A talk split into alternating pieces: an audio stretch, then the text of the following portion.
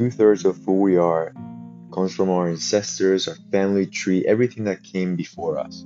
One third of who we are comes from our environment. And that's the beauty of self awareness. Understanding those two things and putting them together is, is incredible. One of the things that when you have self awareness, you start with seeing the world in black and white. And when you have it, you're working on it and you become aware of who you are. It's like putting glasses on and seeing the world in many spectrum of colors. You start to see things differently.